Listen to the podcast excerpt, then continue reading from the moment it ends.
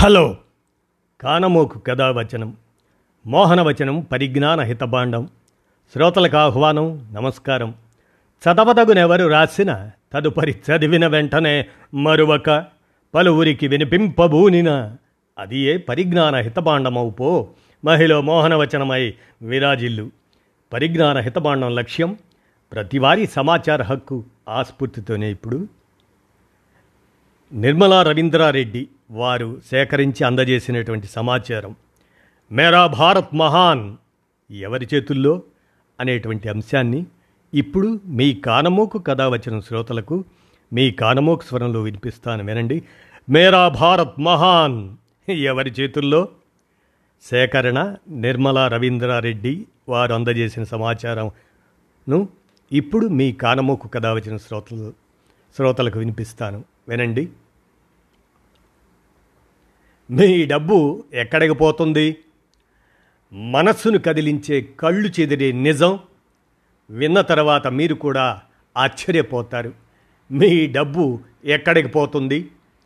మన భారతదేశంలో మొత్తం నాలుగు వేల నూట ఇరవై మంది ఎమ్మెల్యేలు మరియు నాలుగు వందల అరవై రెండు ఎమ్మెల్సీలు అంటే మొత్తం నాలుగు వేల ఐదు వందల ఎనభై రెండు మంది ఎమ్మెల్యేలు ఉన్నారు. ఒక్కో ఎమ్మెల్యే జీతభత్యంతో కలిపి నెలకు రెండు లక్షలు ఖర్చు చేస్తారు. వేరే పదాల్లో నెలకు తొంభై ఒక్క కోట్ల అరవై నాలుగు లక్షల రూపాయలు. దీని ప్రకారం సంవత్సరానికి సుమారు పదకొండు వందల కోట్ల రూపాయలన్నమాట. భారతదేశంలో లోక్సభ మరియు రాజ్యసభతో కలిపి మొత్తం ఏడు వందల డెబ్భై ఆరు మంది ఎంపీలు ఉన్నారు. ఈ ఎంపీలకు జీతం బత్యంతో కలిపి నెలకు ఐదు లక్షలు ఇస్తారు. అంటే మొత్తం ఎంపీల జీతం నెలకు ముప్పై ఎనిమిది కోట్ల ఎనభై లక్షలు. ఇక ప్రతి సంవత్సరం ఈ ఎంపీలకు జీతభత్యం కింద నాలుగు వందల అరవై ఐదు కోట్ల అరవై లక్షలు ఇస్తారు. అంటే భారతదేశంలోని ఎమ్మెల్యేలు మరియు ఎంపీలు ప్రతి సంవత్సరం పదిహేను వేల కోట్ల ఆరు వందల అరవై లక్షల రూపాయలు ఖర్చు చేస్తున్నారు. ఇది వారి ప్రాథమిక వేతనం మరియు భత్యానికి సంబంధించిన విషయం.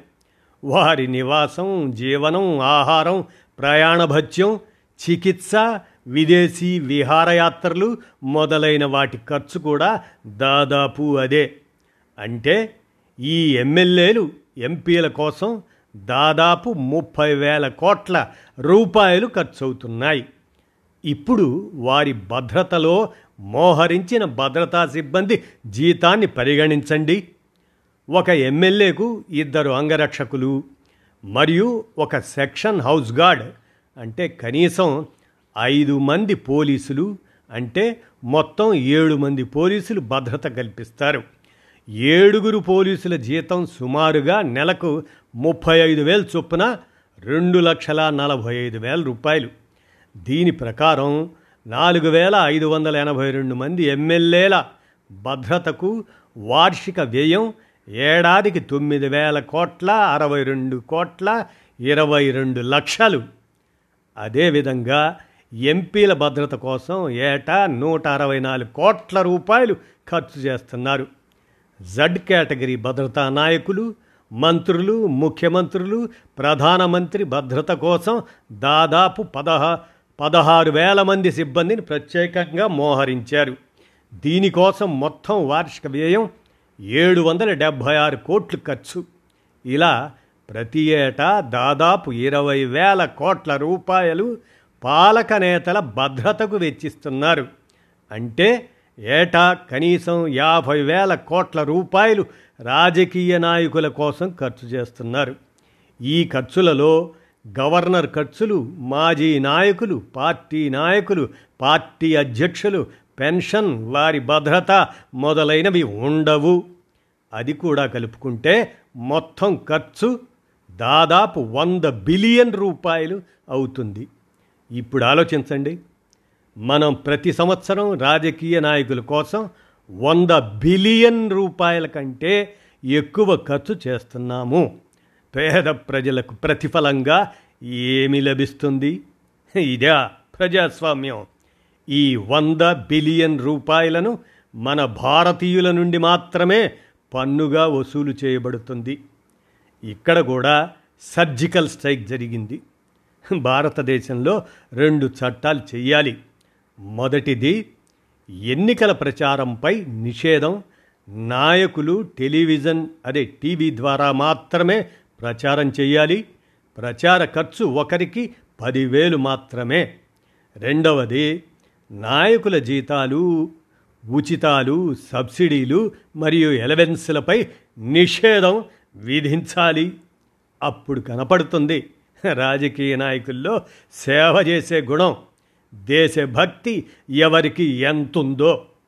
ప్రతి భారతీయుడు ఈ రాజకీయ నాయకుల అనవసర అంతులేని ఖర్చు వ్యయానికి వ్యతిరేకంగా మాట్లాడాలి. ఈ సందేశాన్ని వీలైనంత మంది ఎక్కువ. అటు ఫేస్బుక్ ద్వారా కానీ వాట్సప్ సమూహాల ద్వారా కానీ వినడం చేస్తే మీ దేశభక్తిని మీకు పరిచయం చేసుకున్న వారవుతారు. గౌరవనీయులైన ప్రధానమంత్రి మరియు ముఖ్యమంత్రి గారికి దయచేసి వీటిని వారి ప్లానింగ్స్ని ఆపమని అడగండి. ప్రతి పది కిలోమీటర్లకు పార్లమెంట్ హౌస్లో లాంటి క్యాంటీన్ తెరవండి. తగాదాలన్నీ అయిపోతాయి. మీకు ఇరవై తొమ్మిది రూపాయలకే ఫుల్ మీల్స్ లభిస్తుంది.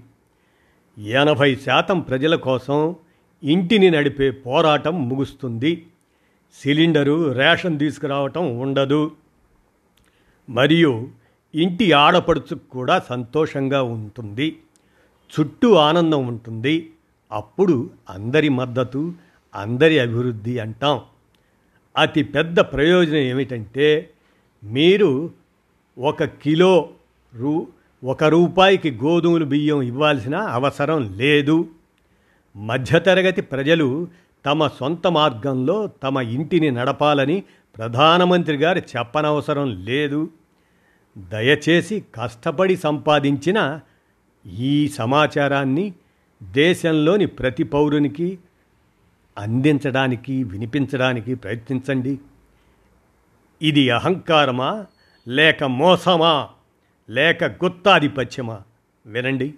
భారతదేశంలో ఆహార పదార్థాలు అతి తక్కువ ధరకు లభించే ప్రదేశం ఒకటే. అదే ఢిల్లీలో ఉన్న భారత పార్లమెంటులోని క్యాంటీన్లో. అక్కడ టీ ఒక్క రూపాయి మాత్రమే. భోజనం ఐదు రూపాయల యాభై పైసలు. పప్పు రూపాయిన్నర. ఆహారం రెండు రూపాయలు. చపాతి రూపాయి చికెన్ ఇరవై నాలుగు రూపాయల యాభై పైసలు. దోశ నాలుగు రూపాయలు. బిర్యానీ ఎనిమిది రూపాయలు. చేపల కూర పదమూడు రూపాయలు. ఈ వస్తువులన్నీ భారత పార్లమెంట్ క్యాంటీన్లో మాత్రమే అందుబాటులో ఉన్నాయి. ఇవన్నీ పార్లమెంటు సభ్యులకు ఎంపీలకు అందులో పనిచేసే వారికి మనమందరం కలిపి కలిసి కష్టపడి సంపాదించిన డబ్బులతో వారికి మనం ఇస్తున్న దానధర్మం. ఆలోచించండి. మనం వేసిన ఓట్లతో గెలిచి దర్జాలు అనుభవిస్తూ మనం పెట్టిన భిక్ష తిని మనం ఇచ్చే ఆరోగ్యం పొంది మనమిచ్చే కార్లలో తిరుగుతూ వారి కుటుంబాలతో జల్సాలు చేస్తూ భోగభాగ్యాలు అనుభవిస్తూ మనకు మనల్ని మోసం చేస్తూ మనకు ఇబ్బంది కలిగితే కంటి చూపు కూడా కనిపించని రాజకీయ నాయకుల జీవితం ఇది. ఎంపీ ఎమ్మెల్యే ఎమ్మెల్సీలు మరియు ఏ ఇతర ప్రజలు ఎన్నుకున్న నాయకులు పబ్లిక్ సర్వెంట్లు మాత్రమే. ఈ విషయం మెదడులో పెట్టుకొని నాయకులు పని కాదు కాదు వారు సేవ చెయ్యాలి. రోజుకు ముప్పై లేదా ముప్పై రెండు రూపాయలు సంపాదించేవాడు బికారి పేదవాడు కాదని వారు భావించటానికి కారణం ఇదే. ఎన్నో జోక్స్ ప్రతిరోజు ఫార్వర్డ్ చేయటం చేస్తూ ఉంటాం మన మొబైల్స్ ద్వారా. అలా కాకుండా మీ గ్రూపుల్లో ఈ సమాచారాన్ని వినిపించండి. భారతదేశ ప్రజలకు అవగాహన కల్పించండి. మేరా భారత్ మహాన్ ఎవరి చేతుల్లో ఉంది? ఇదంతా సేకరించిన వారు మిసెస్ నిర్మలా రవీంద్రారెడ్డి అడ్వకేట్ వారు హైకోర్ట్ ఆఫ్ తెలంగాణలో వారు ఈ సమాచారం అంతటిని రైట్ టు ఇన్ఫర్మేషన్ కింద సేకరించి అందజేసిన మీదట మీ కానమోకు కథ వచ్చిన శ్రోతలకు మీ కానమోకు స్వరంలో వినిపించాను. మేరా భారత్ మహాన్! ఎవరి చేతుల్లో? విన్నారుగా? ధన్యవాదాలు.